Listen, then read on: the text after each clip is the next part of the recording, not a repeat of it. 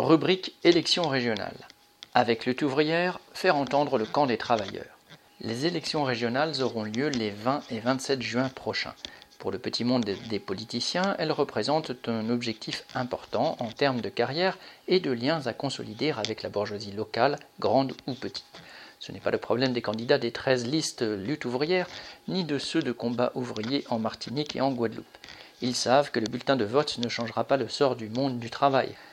Par contre, il peut lui permettre d'exprimer la nécessité pour les travailleurs de se regrouper et de s'organiser pour défendre leurs intérêts vitaux, comme l'explique la profession de foi des listes lutte ouvrière envoyées aux électeurs.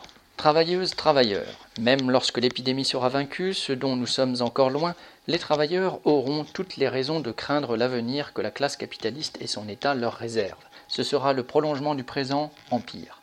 La bourgeoisie, confrontée à la crise de son économie, poursuivra son offensive contre tous ceux qui vivent de leur travail. Nombre de grandes entreprises font des profits et la fortune de leurs gros actionnaires s'accroît de façon scandaleuse. Cela a pour contrepartie les licenciements massifs, les baisses brutales de salaire, l'aggravation des cadences. Cela pousse déjà de nombreux travailleurs vers la misère. L'enrichissement des plus riches alimente la fièvre spéculative qui menace le monde d'un crack financier. La pandémie, miroir des inégalités sociales. Le virus nous menace tous, mais l'égalité n'existe pas dans cette société d'exploitation. Le risque d'attraper le Covid est plus grand pour celles et ceux qui s'entassent dans les transports publics avant d'être regroupés sur les chaînes de production et sur les chantiers, autour des caisses des supermarchés, où le respect des gestes barrières est impossible. Il est plus difficile de supporter un confinement dans un logement exigu et surpeuplé que dans la villa avec jardin d'un quartier huppé. La gestion de la pandémie témoigne du profond mépris de la classe capitaliste et de son personnel politique pour les intérêts et les sentiments de la majorité. À leurs yeux, les travailleurs sont là pour travailler, entre guillemets, quoi qu'il en coûte, faire tourner l'économie, rapporter du profit à une minorité privilégiée. Pas pour décider ni contrôler, mais pour obéir, même lorsque leur santé et leur vie sont en jeu. Une classe dirigeante irresponsable. La gestion capitaliste du système hospitalier, course à la rentabilité, réduction des effectifs, manque de matériel, imposée à celles et ceux qui le font fonctionner, a privé les hôpitaux de moyens bien avant que le Covid-19 fasse son apparition.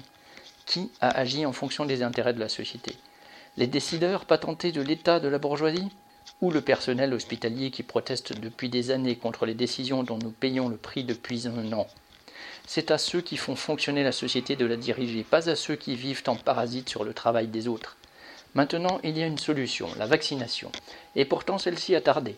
Combien de personnes sont mortes après la mise au point des vaccins parce que les gouvernements se sont couchés devant la rapacité des trusts pharmaceutiques? Leur imposer, sous peine d'expropriation, de produire des vaccins dans les quantités nécessaires, dans l'urgence imposée par l'épidémie, est une nécessité sociale. Le pouvoir a imposé des contraintes drastiques à la population, mais il n'a jamais été question de contraindre les laboratoires à produire les vaccins nécessaires. Il s'est prosterné devant le droit de propriété des brevets et le secret des affaires, qui ne sert qu'à cacher les choix criminels des actionnaires. Au-delà de Macron, tous les partis de la bourgeoisie ont en commun le respect religieux de l'organisation capitaliste de la société. Aucun n'ose attenter à la toute-puissance de l'argent, aux profits et aux droits imprescriptibles d'en faire en toutes circonstances, même lorsque cela se paye par des vies humaines. Producteurs, sauvons-nous nous-mêmes. L'international. La guerre entre classes ne s'arrêtera que lorsque le monde du travail aura la conscience nécessaire pour renverser le pouvoir de la bourgeoisie. Cette conscience et la confiance en leurs propres forces, les travailleurs ne pourront les acquérir que dans le combat pour défendre leurs intérêts matériels et politiques. En se battant pour leurs intérêts, les travailleurs se battent pour tous ceux qui subissent la loi du grand capital. Ils se battent pour le présent et l'avenir. Saisissons-nous de ces élections pour mettre en avant un programme de lutte.